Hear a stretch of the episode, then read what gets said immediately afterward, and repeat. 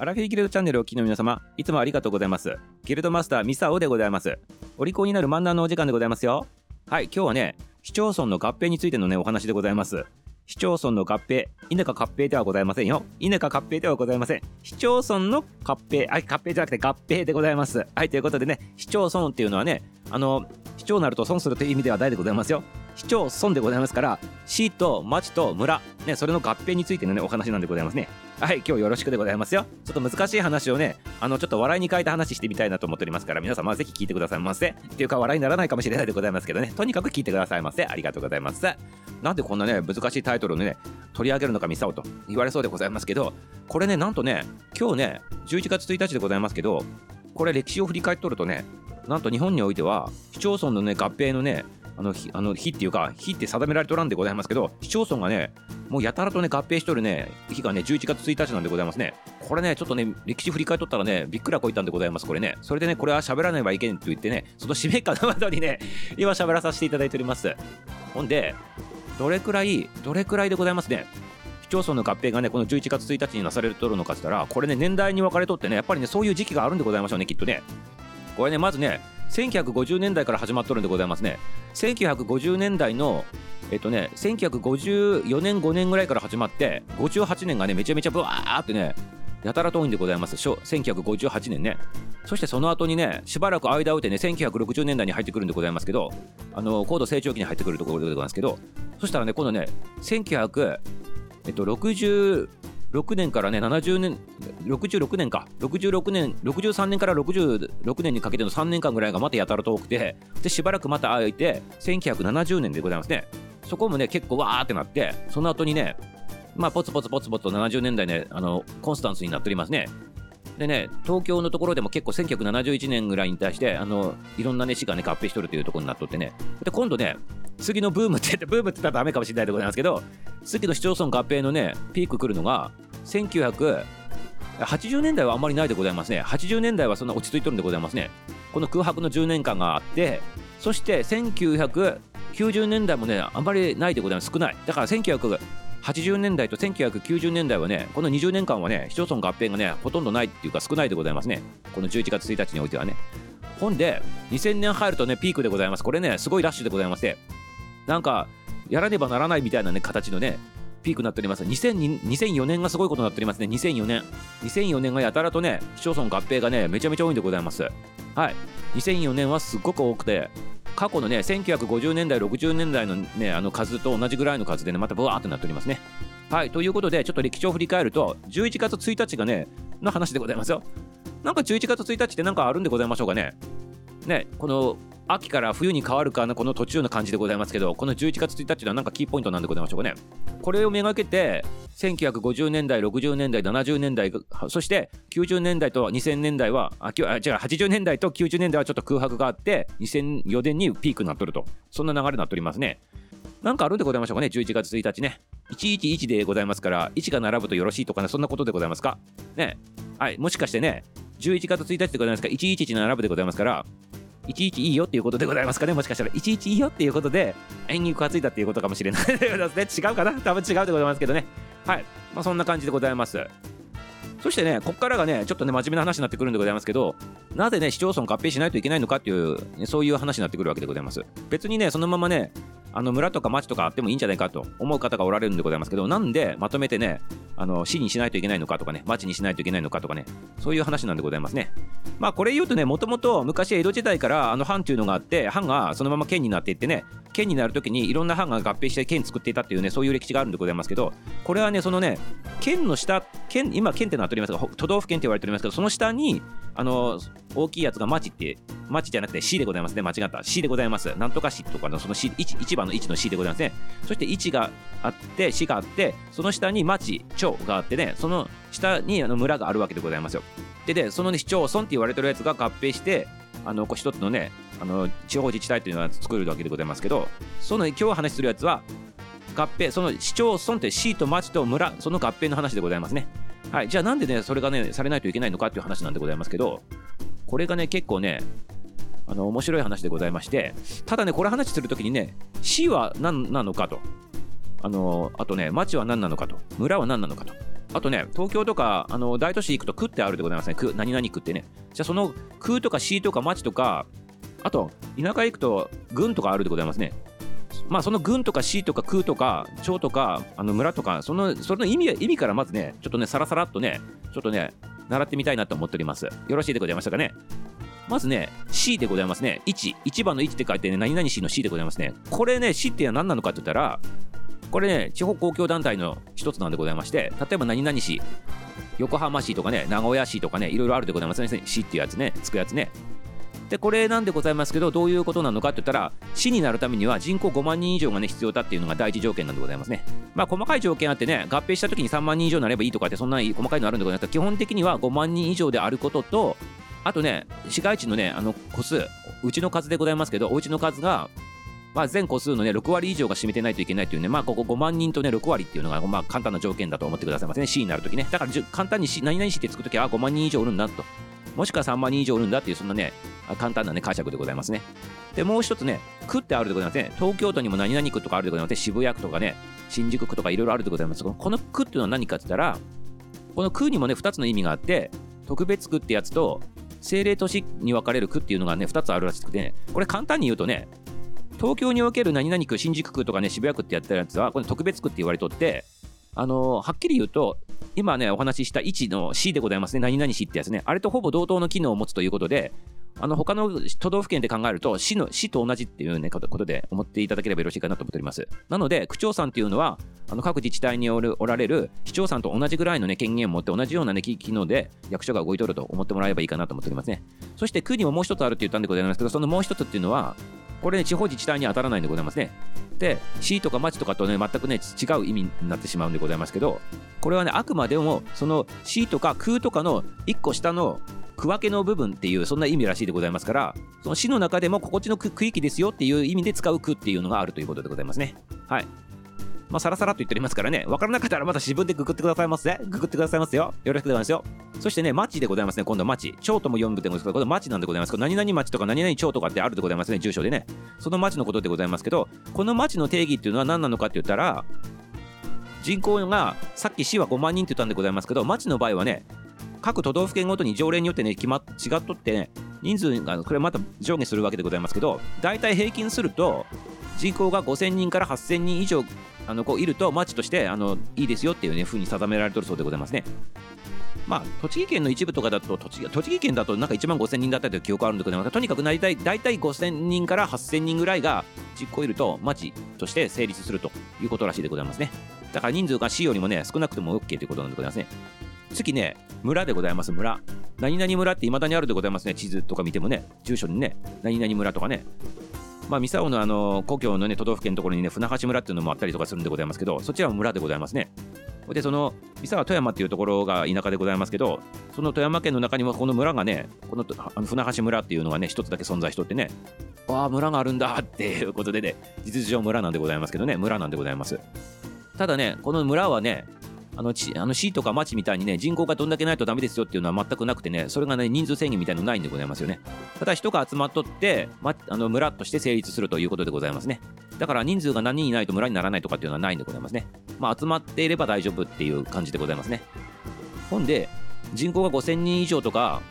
あの、町とかあったでございますよね。あの5万人とか3万人とか、ね、市とかね。そういうのはないでございまして、ただね、人口がね、その何千人とか何万人もし行っとったとしても、そのままね、村でおることもできるらしいでございますね。で、住民の人たちがやっぱ村のままね、あの残してくれって言った場合は、そういった村として残っとるということもあるらしいでございますね。そして、あとね、たまに見かける軍、何々軍とかってあるでございますよ。その軍に話になんでございますけど、この軍って一体何なのかということなんでございますけど、この軍自体はね、地方自治体には当たらないんでございますね。何々軍、何々町っていうね、そんな使われ方が多いかなと思うんでございますけど、結局はね、何々軍の下に何々町っていうやつが地方自治体になるわけでございますね。で、この軍っていうのは何なのかって言ったら、今話してきた都道府県の区とかね、市とか町とかね、村以外のね、あの、この区分けの分類のことを軍というわけでございますね。でね、これね、なんで軍っていうのがあるのかって言ったら、昔ね、軍使われとったんでございますね。1923年にね、これ廃止されとるんでございますけど、現在はね、単にね、地理上のね、区画をね、指す言葉っていう風になっとって、昔からね、使われとるからそのまま使っとるっていう意味合いがね、結構強いかなっていう感じでございますね。で、住所を書くときにはさっきも言ったように、何々郡何々町っていうふうにね、郡もね、記載することが多いんでございますけど、事実上は何々町に所属しとるっていうことになるわけでございますね。はい。ということでね、あの順番にね、今ね、市と区と町と村と郡についてね、お話ししてきたんでございますけど、違いはそんな感じでございますね。はい。そして、こっからがまたね、あのお勉強の話でございますけど、じゃあなんで合併しないといけないのかってことでございますよね。町が合併していくと市になっていくわけでございます、要するにね。ね、そしてそこの市になるときにもあの村村とかも一緒に加わることもあるしっていうことになるんでございますけどじゃあなんでそういうふうにまとめて何々市にしないといけないのかっていう話をちょっとね今からねしていきたいなというふうに思っております皆さん不思議ではないでございますかねそこの辺にちょっとね簡単に紐解いていきたいなと思っております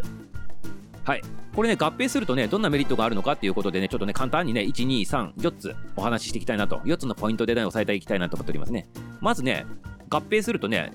住民の利便性が向上するということらしいでございますね。これどういうことなのかって言ったら、例えばここのね、A の町に住んどったとするでございましょうね、一文がね。で、A の町が合併して、A 市になったとするでございますね。加わって A 市になったと。だから今まで A の,、ま、A の町で自分がその保育所を利用しようと思った時に、保育所がね、もう満帆でないと。で、そういった状況があった時に合併された場合は、その A 市が持っている保育所全部利用するわけが、ことができるわけでございますね。ということで、その空いている保育所を利用することが可能になるとかっていう形で、要するに利便性が向上するってそういうことでございますね。病院とかもそうでございますね。自分の町にね、病院が1個しかなかったとすると、その市であのこう合併した場合には、市に4つも5つもあったとしたときに、市としてね、利用するね、恩恵が受けられるとかね、健康診断とかもそうでございますそれを受けられるということになるってくるわけでございます。あと図書館とかもね、そのね、自分の町のね、あの図書館なかったとした場合には、その市がね、持っとる合併した市が持ってる図書館とか利用してね、自由にね、あのこう貸し出しでさせていただけるとかみたいなね、形で利用できるということになるわけでございますね。じゃあ次2番目のポイントでございますね。行政サービスが多様化、高度化されるということでございまして、これ何何なのかって言ったら、例えばこれ実際にね、あった例でございますけど、ある町ではね、あの保健師の資格持ってね、あの職員がね、あんまおらんかったそうでね、なかなかね、福祉のね、あの充実できんかったらそうでございますね。それが合併して、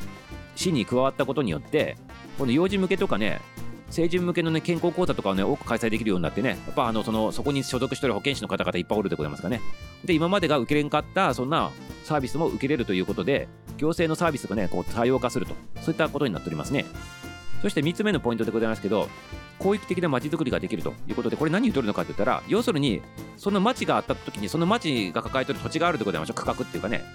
ゾーンがあるんでございますけど、そのゾーンを農業のね、地区にしようとかね、そういう風にしてね、割り振れるんでございますね。A、B、C、D 町があったと、この4つのね、町があったとすると、A の町は農業してる人が多いから農業区画にしましょうとかね。で、B の人たちは、なんか商店街があの多いあの町だったから商店区画にして、あの、このショッピングモール的な感じのちょっと街づくりしましょうとかって、その区画ごとに分けてね、大きな市から見て、その割り振って、どこどこのあのゾーンはこのゾーンですよみたいなね、そういった形に割り振れるっていうね、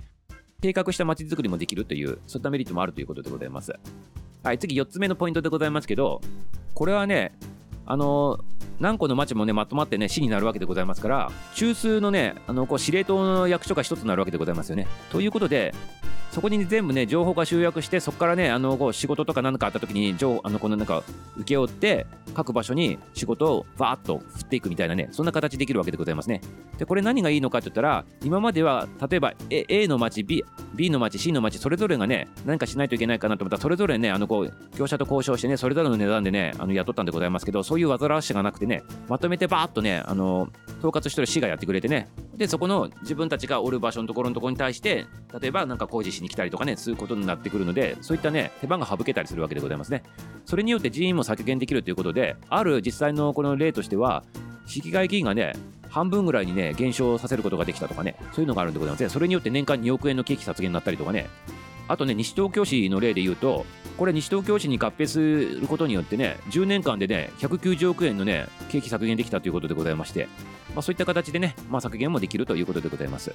はい、この4つのポイントがね合併した時のねメリットなんでございますけどただメリットだけ言っとくとダメでございますからデメリットはないかなっていうことでちょっとデメリットについてねちょっとね触れておきたいなと思っております。一応考えられるデメリットとしては役場が遠くなる可能性もあるよっていうことなんでございますね。これ皆さん心配されることでございます。それはもちろんそうでございますね。ABCD の町があって一つの A 市として合体した時に自分が負った役所よりかそのしその場所によってね違うかもしれないでございますけど大元の役所っていうのがちょっと離れたところにね行かないといけないんじゃないかとそういう話があるわけでございますね、まあ、それに関してはまあそれはそうなんでございますけど今はねインターネットで伝わあのつながっとってねなんかいろいろねこうパッパッとできるでございますしあともともとあったその町の役所とかをそのまま利用してね住民票取ったりとかできるように今なっておりますからまあ、そんなにねあの大体普通の手続きならそこのもともとあった自分の町であった役場で使っとったところからを利用してなんかこう書類取られたりするっていうことでございますから安心してくださいませっていうことらしいでございますねあとね2つ目のデメリットとしてはね住民の声が届きにくいんじゃないかという話もあるでございますねはい、それはあの分かるでございますね。一つにまとまったわけでございますから、今までちっちゃいでの区画でやってね、自分の意見にね、こう反映される確率が高かったのに、こうまとまってしまうと、声が反映されにくいんじゃないかというね、ふうにね、まあ、それそういうふうに思うでございますよね。まあ、これはね、結局、行政する人の問題でございましてね、大きくなったからって言って、声を届きにくいって言って、それはね、ダメではないでございますかってちょっと言いたいでございますから、それはね、本当にね、あの仕切る側の方がね、きちっとしていただきてね、やってもらいたいなっていうふうに思っておりますね。まあ、これ今インターネット使ってね、いろいろね、あの、その場におらんでもいろいろできるでございますから、そういうのを利用しながらもね、仕切る人たちが本当にやってもらいたいなということでございます。あと次、3番目のデメリットとして心配事としてね、サービスがね、低下しませんかということでございますけどね、これもね、今言ったね、届きにくいんじゃないかということにちょっとつながるかもしれないでございますけど、やはりまとまってしまうということで、あの例えば A, A の町と B の町と C の町があったとしたときは、その A、B、C の町それぞれで水道料金とか決まっとったわけでございますね、公共の料金ね。それが合併したときには、その大元のその A 氏の合併のところの金額、利用金額になってしまうということで、低い金額で、安い金額で利用しとった人たちが高くなってしまう可能性もあるわけでございます、実際問題ね。はい、それはね、あの事実としてあると思うんでございますね。逆にね、高いやつが低くなることもあるということでございまして、まあ、それはね、あのどうとも言えないんでございますね。だけど、実際問題高くなった人だけの話を取り上げるわけにもいかず、で、安くなったからいいんだろうっていうことも取り上げるわけにもいかずということで、これね、俯瞰してみないといけない問題でございますね。で、これもやはり、あの、仕切る側の方が、それを踏まえて、公共のサービス料金を決めていくというね、そういうのが大事なんじゃないかなというふうに思っております。あとね、高くなったからダメとか安くなったからいいとかっていうそんな単純な理論ではなくてねこれによってどんな恩恵が受けれるのかっていうのをきちっとね説明しないといけないなというふうにも思っておりますねはいであとそれもそうでございますしサービス自体もねやっぱり向上させないといけないということでございますからね、はい、ぜひぜひねやってもらいたいなというふうに思っております結局あの恩恵のさっきの恩恵のところで話したように合併した時にお金節約できるとかってね190億円とか何億円とかって言っておりましたけどそんだけの金額を浮くってことであればやっぱりここのサービスの方にねきちっとねお金回してもらってね充実させてね声も行き届きにくくなりませんかっていう声もあるぐらいでございますから行き届きになるためのねあのそあのインフラを揃え揃えるとかねそういう設備していただくとかねそういうことをねやっていただきたいなというふうにあの思っておるわけでございますね。はい、ということで、いかがでございましょうか？めちゃめちゃ早口でね、めちゃめちゃ早口でね、喋ってきたでございますね。今日はね、難しい社会のお話でございますけどね、できるだけね、分かりやすくね、ちょっとコケに喋ってみたんでございますけど、はい、いかがでございましょうかね？はい、ということで、ミサオムで、あの市町村にね、属しとるね、あの一人でございまして、ね、こういったね、えー、お話も知っといてね、皆さんもね、知っときながらね、自分のね、市町村に対してね、あの所属してるわけでございますから、あの生活していてもらったらね、よりよくね、皆さんね、作っていけるんじゃないかなというふうに思っております。はい。ということで、今日はね、市町村合併のお話でございましたね。ということでね、明日の配信もね、楽しみにしとってくださいませ。終わり